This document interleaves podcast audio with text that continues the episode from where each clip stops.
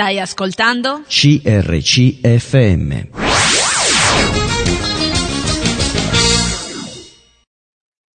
Ben ritrovati, eccoci insieme. Sono con la moglie di Franco della settimana scorsa. Ciao Rosalba. Ciao Maria. Benvenuta tu. Perché Grazie. sai, la storia è raccontata, eh, da- poi i punti di incontro sono quelli, quello che avete fatto, però vista dal punto di vista maschile e femminile, con emozioni diverse, eh, con i risvolti diversi, eccetera, diventa tutta una cosa completa ed è bellissima.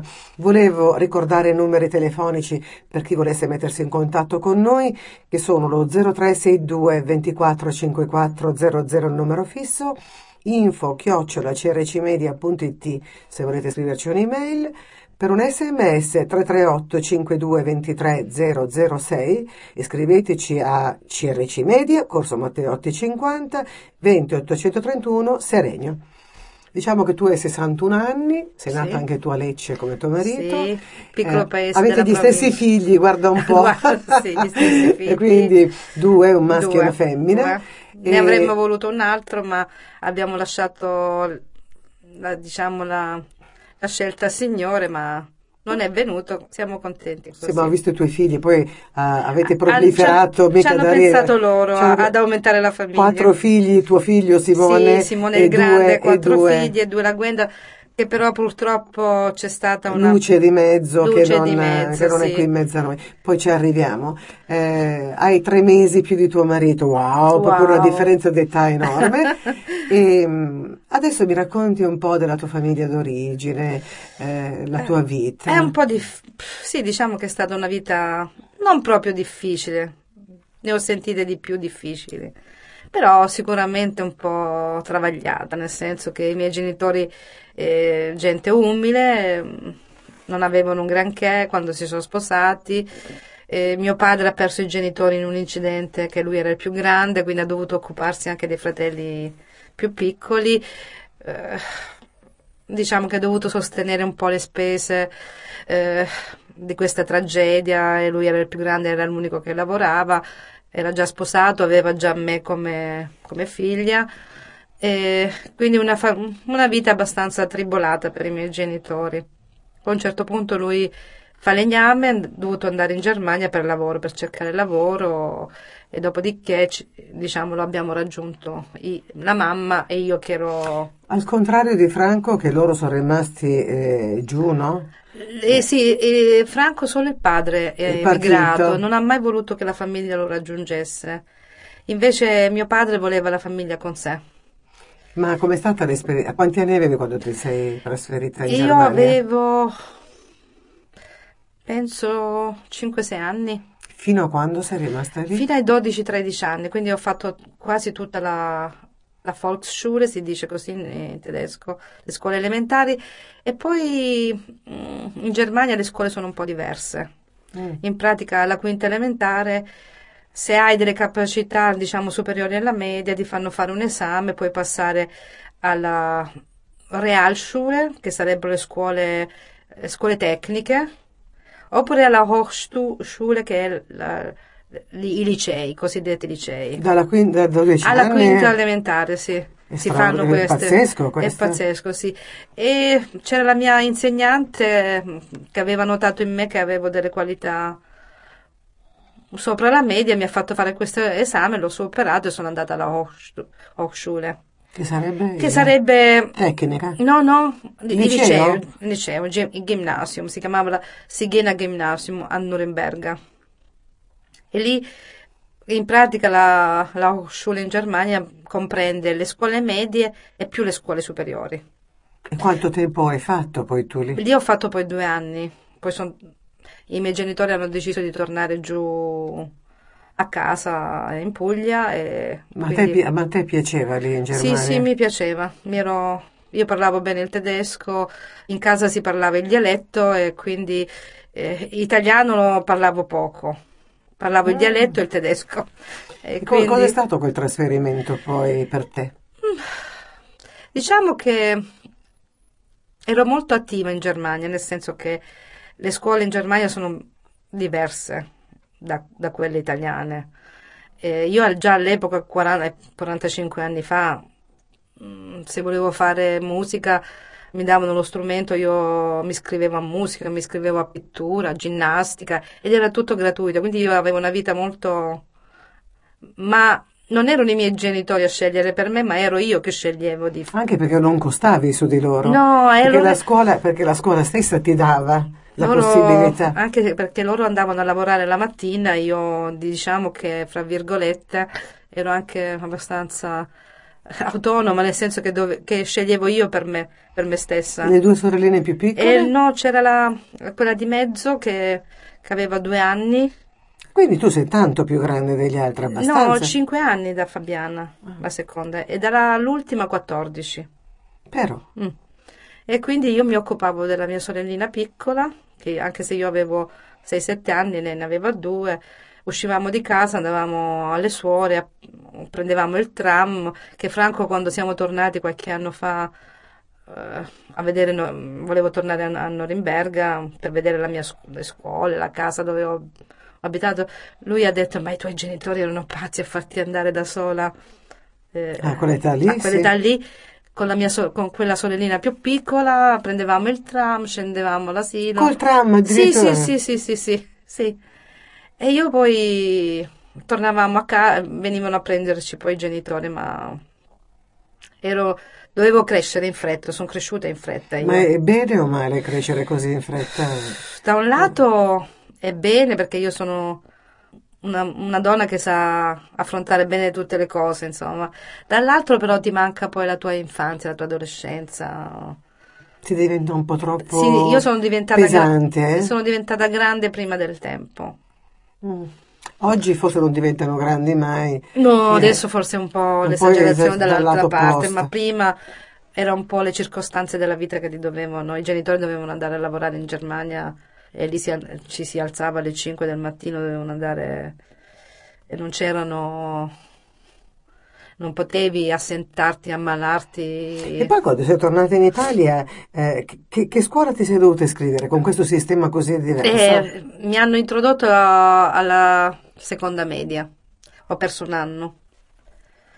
E lì quando sono arrivata proprio da tutti i bei voti che prendevo in Germania ho, preso, ho cominciato a prendere tutti i voti bruttissimi. Anche perché l'italiano non lo conoscevi? No, però poi dopo mi sono ripresa, nel secondo quadrimestre ho cominciato poi, poi alla terza media sono uscita con uh, distinto, quindi ho recuperato. Quanto ti è rimasto della, della Germania, di quella cultura? Ma di... diciamo che mi è rimasto molto perché sono una persona molto precisa, molto...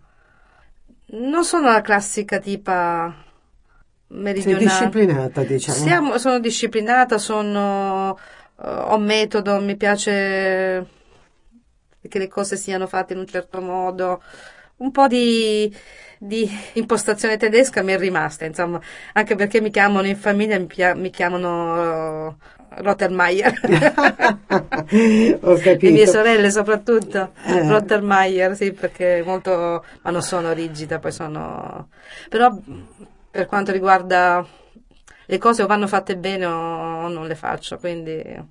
E poi tu si, ti sei trasferita lì ma non ti sei adattata? Sei no, dire... poi dopo mi sono, ho cominciato ad adattarmi perché poi all'epoca era già diverso, adesso è più difficile forse, ma all'epoca c'era molta comunità nel, nei paesi, si giocava fuori, eh, la famiglia allargata, i parenti, le zie, i cugini, adesso invece ognuno, anche giù, quando sono tornata io pe- pensavo che fosse in un modo invece eh, mi sono ritrovata che invece è tutt'altro. No, anche giù si sono si sono persi un po' i valori anche giù, eh, le famiglie non, non, sono più unite come una volta, i vicini di casa sono ognuno per conto suo, quindi eh, quello che una volta era, si pensava del sud, sai, che c'è calore, che c'è tutto, si è perso anche giù, non è più così. Tu vedevi positivo questa intromissione, uno nella vita dell'altro?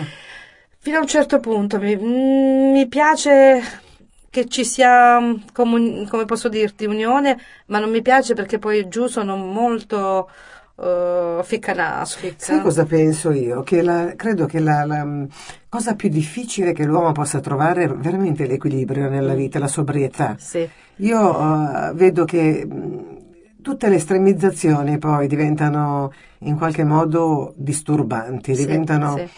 E sono convinta, perché lo vedo, che alla fine quello che sta facendo e che vuole fare Dio nelle vite è di rimettere tutto quanto in ordine, Mm, mm. di dare quella giusta dimensione a tutto. A tutto, sì. Mi piace perché ogni tanto il nostro eh, missionario Johnny Eh, eh, dice, perché poi in fin dei conti, diceva un giorno, eh, i difetti non sono altro che l'estremizzazione di un pregio.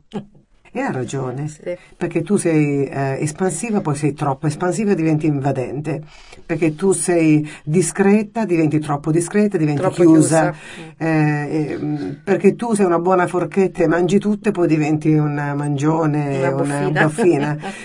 Eh, Io sto vedendo Mm, che sì, eh, sei altruista e poi diventi addirittura una persona in- invadente oppure che pretende che la gente accetti a tutti i costi. E, e questa è la Diciamo verità. che forse perché per natura l'uomo non vede mai il bene nell'altro, ma vede sempre la, la parte peggiore della, della persona che ha davanti, invece di vedere so- magari le cose belle, no? E- Però sai, quello che incoraggia la gente ad andare avanti, io eh, se, se faccio, se, ehm, cerco di ricordare come Dio ha scritto per esempio alle chiese anche, Mm. alle sette chiese, prima ha fatto tutto un elenco di cose belle e poi ha trovato il difetto e l'ha, e l'ha citato, Mm. perché se una persona non ha incoraggiamento, e allora eh, distruggi quella che è anche le motivazioni per cui uno debba andare avanti. È vero, hai ragione. Credo che mh, il fatto che giudichiamo con troppa facilità Sì, possa... Abbiamo questa facilità a giudicare sempre l'altro, no? È quello che magari una volta mm, la vedevi come un pregio, magari poi dopo lo vedi come un Sì, difetto. parliamo di questo dopo il brano musicale, perché un pregio diventa un difetto. A tra poco. Stai ascoltando? CRCFM.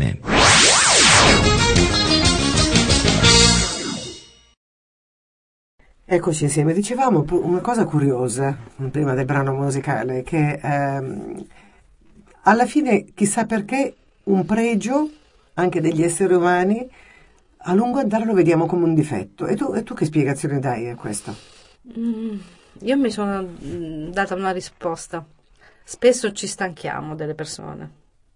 Quello che era all'inizio un- una cosa, un- come posso dirti, una, L'entusiasmo? novi- sì, una novità, l'entusiasmo, poi a lungo andare poi ci si stanca, no? Per questo bisogna, come dicevi tu, eh, avere una giusta dimensione dell'amicizia, anche delle- dei contatti, non essere troppo invadenti, ma neanche troppo Restii? restii. avere la giusta dimensione, quindi eh, la libertà di, del piacere di stare insieme quando se ne ha voglia, senza essere troppo Sai cos'è il problema però secondo me, eh, Rosalba? Che eh, spesso ai tempi delle due persone, delle controparti non coincidono Mm, mai. Sì, è vero. Magari tu, eh, io ricordo che mi è successo eh, che magari la persona con cui ero amica era una vedova, per cui non aveva gli stessi impegni Sì. miei, e poi le sue esigenze di compagnia, di stare insieme, erano così diverse dalla mia che per me diventava un sacrificio enorme dover Sì, stare ai suoi ritmi. Sì, sì, sì, è vero, è vero, questo E- è vero. E, questo come, come si può... eh, Ovviare? Diciamo che eh, il segreto sta nel riuscire a capire l'altro sempre, no? A vedere oltre. Però Quindi- secondo me c'è un metodo ancora migliore, sai quale? Mm, Di proiettare la propria vita verso una formazione di sé. Perché quando una persona, l'identità di una persona viene formata anche nel Signore, dalla vita stessa, si, auto, si gestisce bene, perché non diventa più il bisogno di vivere l'altro, ma il bisogno di vivere lo trovi in te stesso e quindi diventi una persona libera. mhm. Eh, e questo è un punto che eh, ti, ti insegna poi a poter vivere nella solitudine e stare in mezzo agli altri con i giusti tempi, perché tutto quello che è carente in noi lo andiamo a cercare negli altri Mm. e andiamo a, a- a volerlo assorbire. Vero, E, sì. e l'altro non ti basta mai perché è una carenza che tu hai, quindi tu vai dagli altri a rubare, a strappare.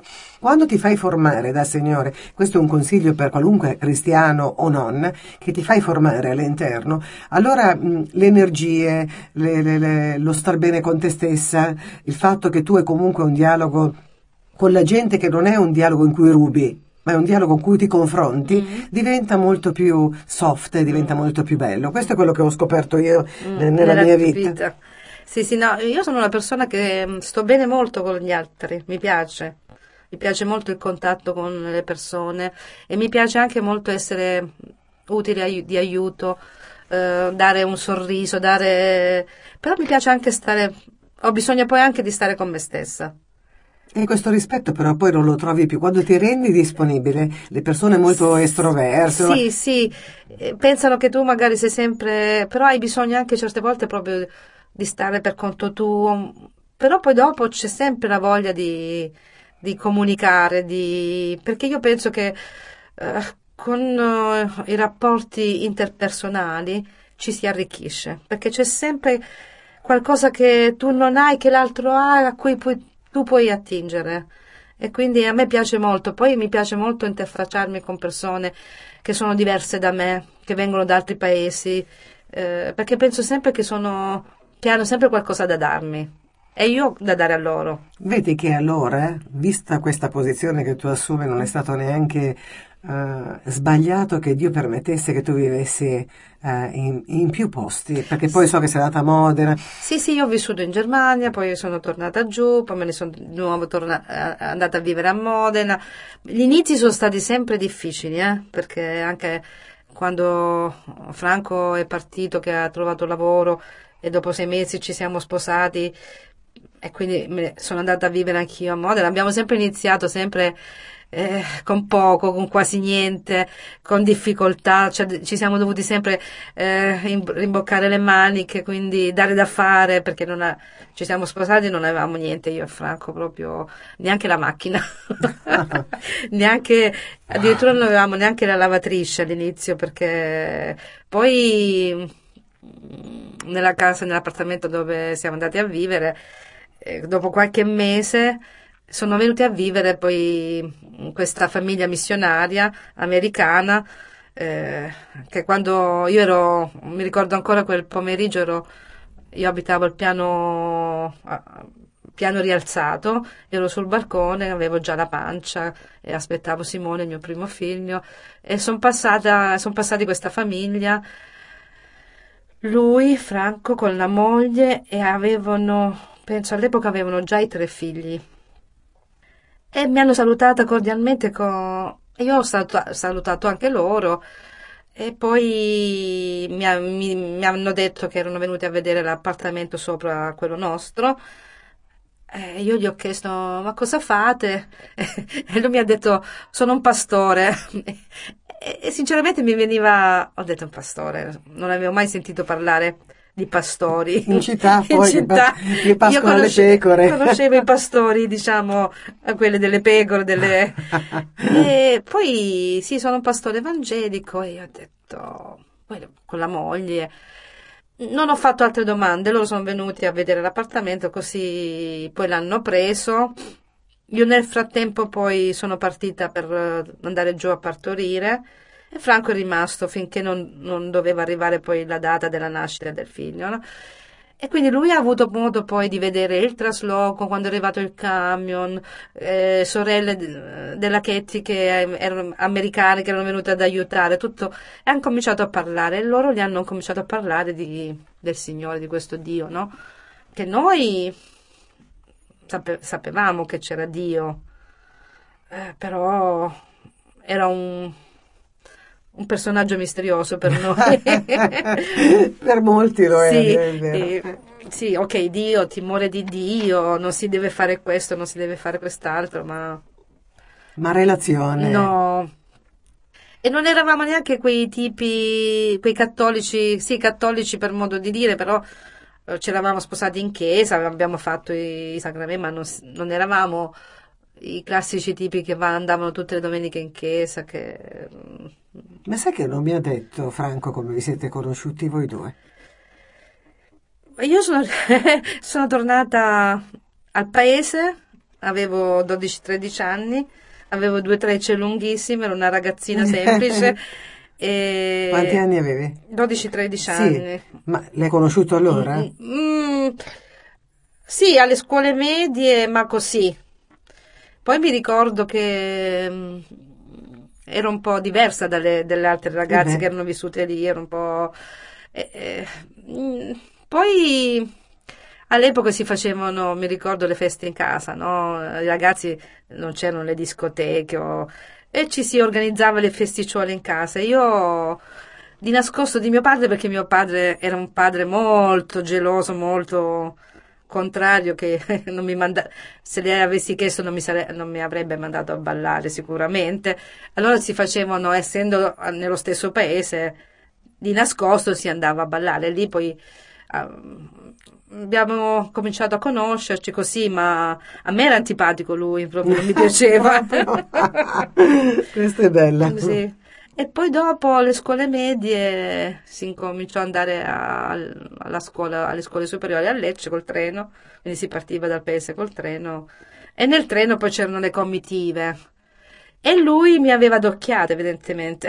Anche se ti era antipatico. A me era antipatico, io- io- lui mi aveva adocchiato, noi eravamo 5-6 amiche che non facevamo entrare ragazzi nella nostra comitiva perché eravamo tutte molto Sì, sì, esclusiviste. sì, e lui ha provato in tutti i costi, a tutti i costi di entrare nella nostra, eh, diciamo, Cerchia. cerchia. Eh, e man mano buttava un po' le, come si dice, le battutine così, Mm. ma a me non interessava lui, anche perché poi lui è stato un po', aveva già altre, l'altra ragazza, la fidanzatina, Era un latellone. sì, un pochino sì, e poi alla fine poi insomma Hai ceduto. ho ceduto. avevamo 17-18 anni che ci siamo e lui è venuto subito poi a parlare a casa Era una cosa seria. eh sì, perché le- lui non aveva mai avuto ragazze dello stesso paese, sempre fuori paese. E lui diceva che se si doveva mettere una ragazza del paese doveva essere perché doveva essere una cosa seria. Ah, e quindi eh, allora, Era furbo anche il ragazzo, Sì. perché fuori paese evitava, ma dentro il paese, sai com'è? E niente, poi lui eh, mio- sapeva chi, erano, chi era mio padre, poi avevo uno zio anche che non era sposato e che quindi era con me un secondo padre, quindi avevo due, eh, due guardie del corpo dietro che Aiuto. aiuto. e quindi se voleva avere un contatto con me doveva Passare su tanti cadaveri. e quindi venne a parlare con mio padre e mio padre gli disse se stai entrando in questa casa Non sappi esci più. Bellissimo. Mandiamo un brano musicale, poi ci è rimasto, visto che Sì, sì. ormai è 40 anni Sì, quasi che sì, siete sì, insieme. sì, sì. Eh, mandiamo il brano, ci troviamo dopo. Stai ascoltando? CRCFM.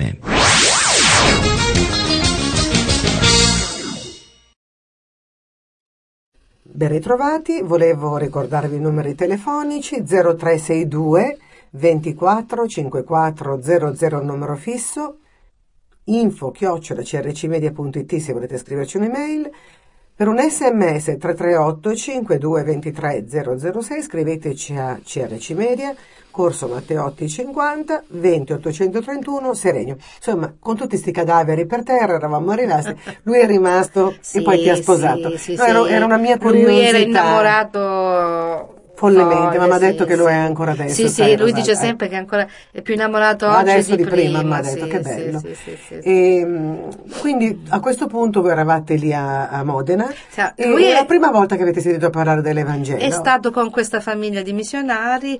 Eh, io ero giù perché dovevo partorire, lui era rimasto su, gli hanno incominciato a parlare del Signore e quindi lui mi ricordo che mi telefonava e mi diceva che stavano delle ore a parlare con Franco che gli aveva parlato di, di questa salvezza, di questo Gesù che era morto per i nostri peccati.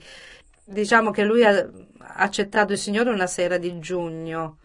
Mi ricordo che avevano, erano rimasti a parlare tanto a lungo con Franco che poi eh, Franco gli aveva detto, sì, che lui chiedeva come faccio a capire, no? Se... Giugno del 79, dice lui. Sì, sì. Guarda un po', vero? Sì, perché poi a luglio è nato Sì, Simone, sì, sì, sì, è vero, giugno del 79. E lui mm, mi racconta sempre che tornò nella- in casa, nell'appartamento, era da solo, e si inginocchiò perché gli aveva detto inginocchiati e prega e sentirai. E veramente lui dice che ha sentito questa, Questo vento. questa cosa misteriosa, così che E, e lui... E poi tu torni e ti trovi questo uomo trasformato, che Io succede? torno, lui nel frattempo mi aveva parlato, io torno e mi ricordo che l'accoglienza che mi fecero questa famiglia, mi ricordo io arrivai con sto- col bambino, Katie scese, mi aveva portato il pane fresco, la marmellata, mm, cose... Dell'altro mondo. Sì, che...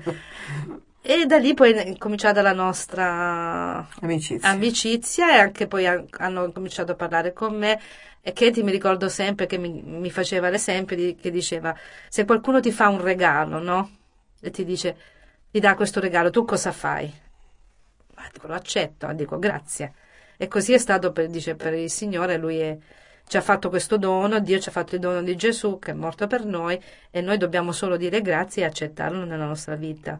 E da lì ho capito poi cosa voleva dire eh, convertirsi, essere... E tante volte eh, si pensa chissà che fatica dover fare per accettare Gesù e uno dice lo sto cercando, sto facendo e, e- e non si riesce ad accettare qualcosa di gratuito che ci Sì, viene di così- donato. Allora, è così semplice. Col senno di poi posso dirti, Maria, che adesso mi sembra tutto semplice, che dico, ma quando parliamo alla gente de- di questa cosa, di, di questa grazia, di questo dono, e non capiscono, io certe volte ah, mi arrabbio perché dico, ma, ma- ma cosa c'è da tanto difficile?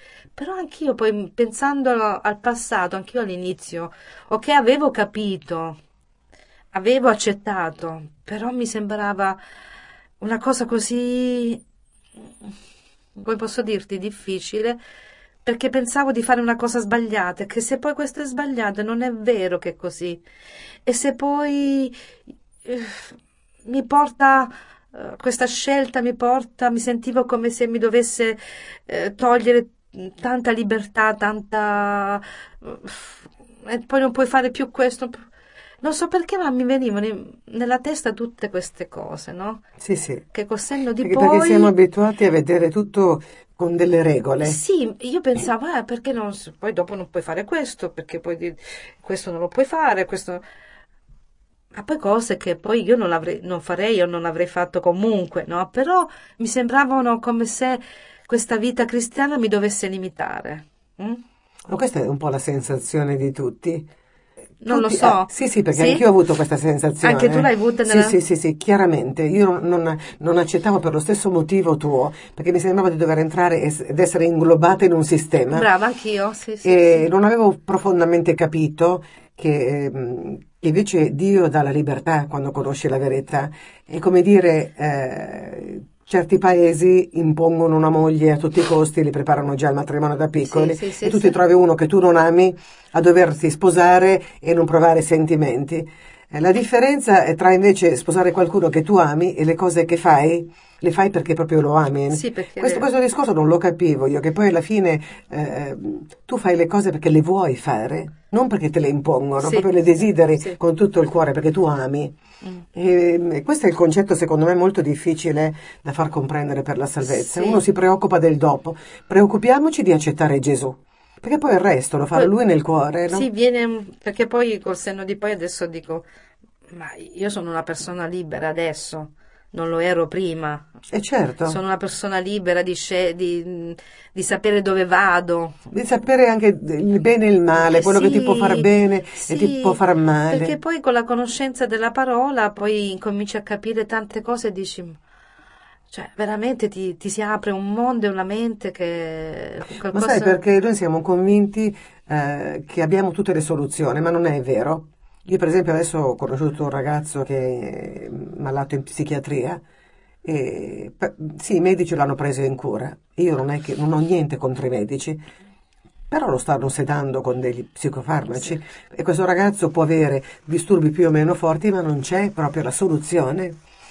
E, e la gente si accontenta di un palliativo Sì, per stare un po' sì, meglio sì. quando c'è una soluzione definitiva. Perché non credono... Perché non credono che il Signore possa, Possa liberare? operare- Perché eh, se stiamo a guardare in genere le malattie che noi abbiamo sono malattie del secolo, dell'anima, malattie che sono causate da problemi irrisolti dentro, da qualunque cosa irrisolta. Che ci portiamo dietro. E noi la soluzione la vogliamo trovare nella scienza, in questo e in quell'altro, senza capire che la soluzione è nella Bibbia, nella parola di Dio, che ti dice da come insegnare ai figli, come comportarti con Tutto. i figli, come comportarti con i genitori, come comportarti con l'economia, come comportarti con gli amici. co- E tu hai, hai- che se metti in atto le, le- le- le- le risposte che ricevi, hai una vita che, che è bellissima, Sì. perché tu hai la soluzione. Sì, sì, sì, sì, sì. Non è che non ci sono difficoltà o problemi, ci saranno sempre, però tu sei preparata a come affrontarli poi, no? Nel senso, vabbè, sapendo cosa è giusto e cosa è sbagliato, tu li affronti. Ma perché insegnano eh, in genere che la religione per i deboli, per quelli che non sono capaci di risolvere la vita e per quelli che eh, ne fanno un oppio per, per non vivere in realtà, che non hanno la libertà ma seguono una massa e sono dei pecoroni, eccetera, eccetera. Sì, sì, sì. mi sento una pecora del Signore, però non una pecorona. E questo concetto è molto difficile da far capire. Vedi che ci sei cascata tu, Sì, come sì, ci sono sì. cascata io. Ti dico Maria che adesso quando parlo con le persone che in qualche modo sto evangelizzando, non mi arrabbio più come prima. Adesso capisco, dico, ma mi rivedo io e, devi, e capisco che devo lasciare la persona libera di non pressarla, non, ma solo aiutarla, parla- Suggerire la- la suggerire. via, no? Perché eh, mi rivedo io all'inizio, quando mi sentivo pressata, mi sentivo in qualche modo che mi sentivo come mi- se mi volessero togliere la mia personalità, la mia, la mia vita, la mia... Ide- quasi identità. Sì, la mia Eh. identità. Allora, sapendo questo e, e ricordandomi di com'era stata la mia, il mio oh, cammino, allora cerco di capire anche gli altri, di essere molto più comprensiva, più... E cosa ti, ha, eh, cosa ti ha fatto scegliere allora a quel punto, mentre ti facevano queste proposte bellissime di Gesù? Che cos'è che ha aperto il tuo cuore, l'ha spalancato? Perché, perché sapevo che era giusto. Mm. cioè capivo che era giusto, capivo che comunque io ho sempre avuto timore di Dio, quindi volevo conoscerlo di più, capire. eh, poi vedevo queste persone che erano, avevano una vita in qualche modo mm, belle, no? Nel senso con, con queste regole piene di luce, piene di principi, eh, di amore, di... e quindi che io volevo anch'io avere quella stessa Impostare- impostazione della mia famiglia, della... Intanto nel frattempo Franco però aveva già accettato Gesù. Sì, sì, sì, sì. e tu sì, quanto sì. tempo dopo? Ma non molto dopo, dopo me- qualche mesi. Ma è meraviglioso però. Sì, sì, sì, perché poi ci siamo battezzati Insieme? Insieme, sì, sì, sì. Sì. io anche- aspettavo Gwenda alla seconda. Ci abbiamo messo un po' per battezzarci perché ti dico io sinceramente mi vergognavo di, di mettermi nella vasca, di, di farmi bagnare. Davvero? Sì, mi, ver- mi vergognavo, sì. Eh, Io non sono una persona che ama molto stare davanti al pubblico, eh. A tu per tu sì. Se, del tipo adesso siamo noi due, stiamo parlando, mm, Ti va bene? mi va bene. Però se ci dovesse essere qui un pubblico eh, e io lo dovessi fare davanti a un pubblico, Avresti delle difficoltà? avrei delle difficoltà. E quindi anche il battesimo, che all'epoca mi ricordo che dicevano, ma tu devi dare la tua testimonianza, devi essere, devi fare la testimonianza davanti agli altri in quello che hai creduto. Ma io dicevo, ma perché lo devo fare per forza davanti agli altri? Posso farlo da sola? C'è bisogno io lo devo fare davanti agli altri? Non riuscivo, no. eh, non riuscivo a capirlo, mi... perché sono una persona fondamentalmente timida. Timida, ma guarda te, non, non- non l'avrei mai detto. E questo mi fa... No, veramente. Davvero? Davvero.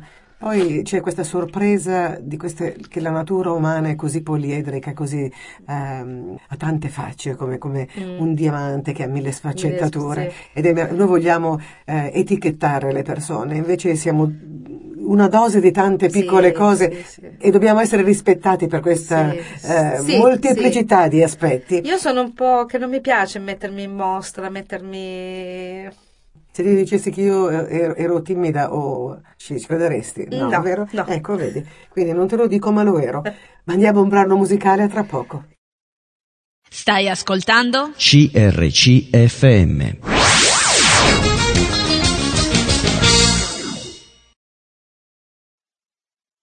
Eccoci insieme. Beh, mi viene un po' da sorridere pensando che davvero la parola che dice Dio che noi guardiamo all'apparenza, ma la profondità è sempre diversa dall'apparenza, Sì. solo lui sa guardare oltre. Ridevamo dicendo che io sono una timida, tu mi dici ti guardi in faccia, non lo sei. E invece sì. E Quindi veramente dobbiamo guardare con gli occhi di Dio certe volte, perché non è così facile comprendere chi abbiamo davanti. Mm, è difficile, sì. È difficile. La personalità dell'essere umano è, è complessa, è molto complessa, sì. Come siamo complessi, poi ognuno di noi ha, ha diversi lati del proprio carattere, no? Che... Sì. Hai avuto questi bambini, poi uno a distanza dell'altro per quanto tempo? Tre anni, tre anni e quattro mesi si tolgono. E E tu, tu ti sei battezzata tre anni dopo? Ci siamo battezzati a maggio dell'82. E una volta fatta questa scelta mh, di battezzarvi, come in voi cos'è nato?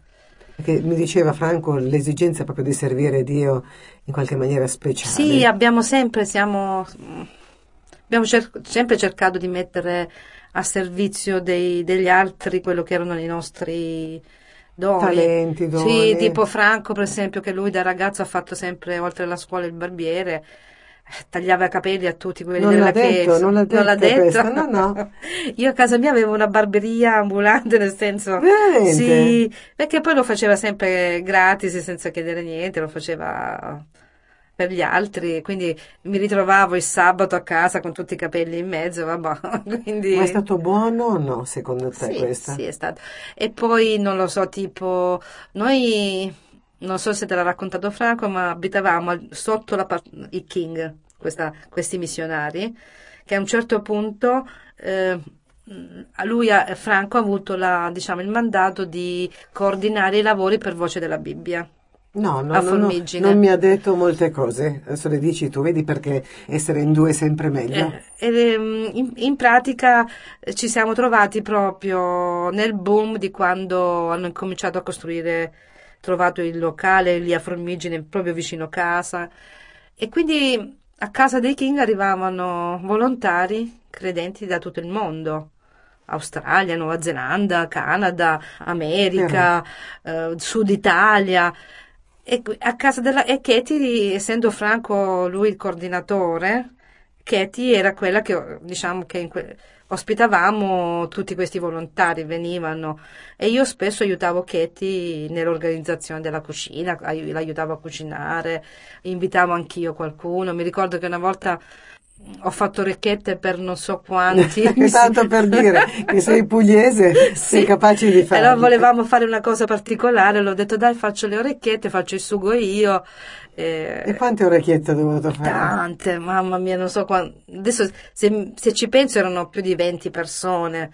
Non so quanto. stata una folle. Sì, una folle.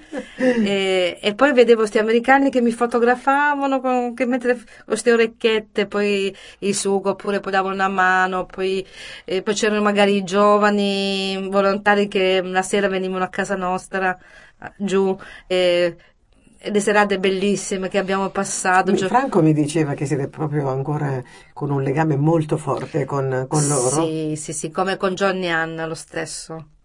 Legame forte, i nostri figli eh, l'hanno scelti come, diciamo, per fare il corso prematrimoniale, hanno scelto sempre Franco e Chetti, che sono molto bravi, molto, hanno una bellissima famiglia, cinque figli. Eh, sia Gwenda e Simone, sia Simone e Margherita hanno fatto il corso prematrimoniale con loro. Vi E- siete divisi poi da, da Modena voi? Loro sono andati in altro luogo? Loro sono, sono stati a Formigine fino per problemi, poi come al solito, sai come succede fra gli uomini che ci sono sempre divergenze. Poi loro sono andati a Mestre, a Santa Maria di Sal. Sì, però noi mh, andavamo, non, non dico quasi, ma spesso andavamo, passavamo i weekend lì da loro, oppure arrivavano le feste, andavamo lì da loro. Mi ricordo che per i Natali andavamo lì, eh, andavamo a distribuire calendari, Quanti aiutavamo anni avete lavorato? Siete stati insieme nella stessa chiesa? o- con Franco e Chetti Sì. poco, 3-4 anni. 3-4 Però sono anni. stati fondamentali. Sì, per noi sono. Fanno... E per i miei figli lo stesso. eh. Pensa. Franco e Chetti o Johnny e Anna per lo- loro sono Persone importanti. Due, per, sì, sì, sì, due famiglie che, che, sono sempre state nella nostra vita. Quindi. E poi qualcosa, poi mi diceva appunto Franco che avete avuto questo risvolto improvviso per questioni lavorative. Tu lavoravi in un ospedale eh, in quell'epoca? No, no, no, no, no, quando? Quando eri a Modena cosa facevi tu? Allora, all'inizio ho fatto di tutto. Ho fatto l'inserviente nelle scuole materne, ho lavorato tre mesi nella fabbrica di Franco che mi faceva lavorare una linea di montaggio che io sono scappata perché no- non era nella- nel mio carattere stare. eh, All'inizio facevamo veramente di tutto, ho tagliato maglie a casa perché all'epoca a Modena era il boom del maglificio, quindi c'erano eh, artigiani che lavoravano a casa. e c'era un collega di Franco che aveva la moglie che faceva la magliaia, quindi mm, mi dava le maglie a casa da, da fare lo scollo, il, eh, il coso delle maniche, quindi mi portavo il lavoro a casa. Ho- adesso se ti devo dire mi sono pure dimenticata, ma ne ho fatti, fatto di tutto. E i due figli sono nati tutti e due a Davi giù a partorire? No, no, no, Gwenda è nata su, no, Su. no, no, no, no, E fino a quanto tempo siete rimasti lì a Modena? È fino a nove anni fa. Voi solo nove anni fa siete partiti per ritornare lì? Sì, sì, sì, sì, sì, sì. Quindi è freschissima la cosa? Sì, e certe volte se ci penso non, non- non mi sembra neanche che sono passati nove anni, mi sembra perché sono molto legata ancora a Modena. Perché poi la- Franco l'ha detto che tu sei andata via con grande sofferenza sì, interiore. io l'ho fatto per lui perché lui ci credeva, perché lui così, però per dirti io ho sofferto molto. Come ho sofferto quando ci siamo sposati, che ce ne siamo andati a Modena, che ero- mi ritrovavo da sola in questo appartamento, non conoscevamo nessuno e ho sofferto tanto perché la solitudine. Come mai hai sempre seguito Franco? Vabbè che lui è il capofamiglia, Mm. però questa fiducia immensa che tu hai avuto. Mi fai una domanda? È perché penso che ho dato fiducia a lui, ho detto è il, è il meglio per noi, no? Hai creduto che lui potesse Eh, Sì, essere da parte di io- Dio? Sì, io credo che Franco abbia delle qualità e, e- che il Signore lo benedice in modo speciale proprio. Quindi è, è più che altro la fiducia che ti Eh, sì, porta. sì, Eh, sì, direi sì, direi che uomini che, che siano così una guida per la famiglia non è che ce ne siano No, moltissimi. no, no, no, no, Il fatto che tu abbia un uomo di cui fidarti è bellissimo.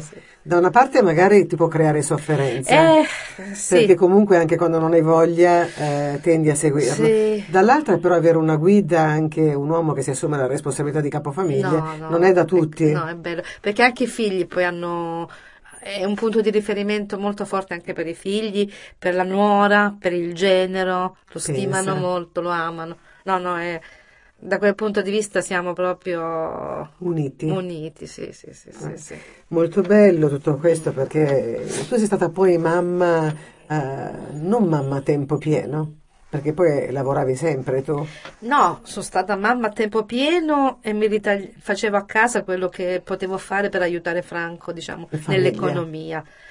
Poi quando i figli sono cresciuti che ho cominciato poi il primo lavoro proprio vero e proprio fuori di casa è stato Voce della Bibbia che mi hanno offerto questo part-time, facevo tre ore al giorno, quindi i figli andavano a scuola, io poi il pomeriggio ero sempre con loro, eh, accompagnandoli nelle attività, sta- siamo sta- cioè già da quando, da prima di sposarci avevamo in mente questo tipo di famiglia, nel senso che lui si sarebbe occupato di lavorare e io mi sarei occupata della famiglia. Sempre in seconda linea tu, eh? Sì. con questa caratteristica che però secondo me non ci sarebbero grandi uomini o grandi donne se non ci fosse qualcuno che sta in Sì. seconda linea. Quando i protagonisti dicono che due, due gali in un pollaio no, non vanno bene, Mm. detta in maniera volgare, Sì, sì, sì, però secondo me è anche vero che il buon assortimento è qualcuno che prepara la strada per un altro. Lui era tranquillo, andava a lavorare, ha fatto sempre tante ore fuori, ha sempre lavorato tanto. Sapendo che c'eri tu. Che c'ero io che mi occupavo bene della famiglia, della casa, dei figli, quindi che Forse questa potrebbe essere un'organizzazione anche più idonea perché le famiglie non si, non No, si sì, sì. rompano. Io penso che oggi come oggi il fatto delle famiglie che si stanno sgretolando è proprio perché la donna ha preso questo ruolo adesso di, di voler essere... Io non penso di essere al di sotto di mio marito o lui al di sopra. Io... Abbiamo ruoli, diversi. differenti. Ruoli- Io qui eh, smetterei adesso perché il tempo è finito, però ne parliamo nella prossima puntata. Certo, perché certo. secondo me magari possiamo dare una mano anche a ridimensionare Sì, sì, sì, certe sì, cose. sì, Quindi sì, vi sì. do veramente un grosso abbraccio. Ci troviamo con Rosalba alla prossima puntata. Ciao a tutti da Maria. E ciao da Rosalba. Alla prossima.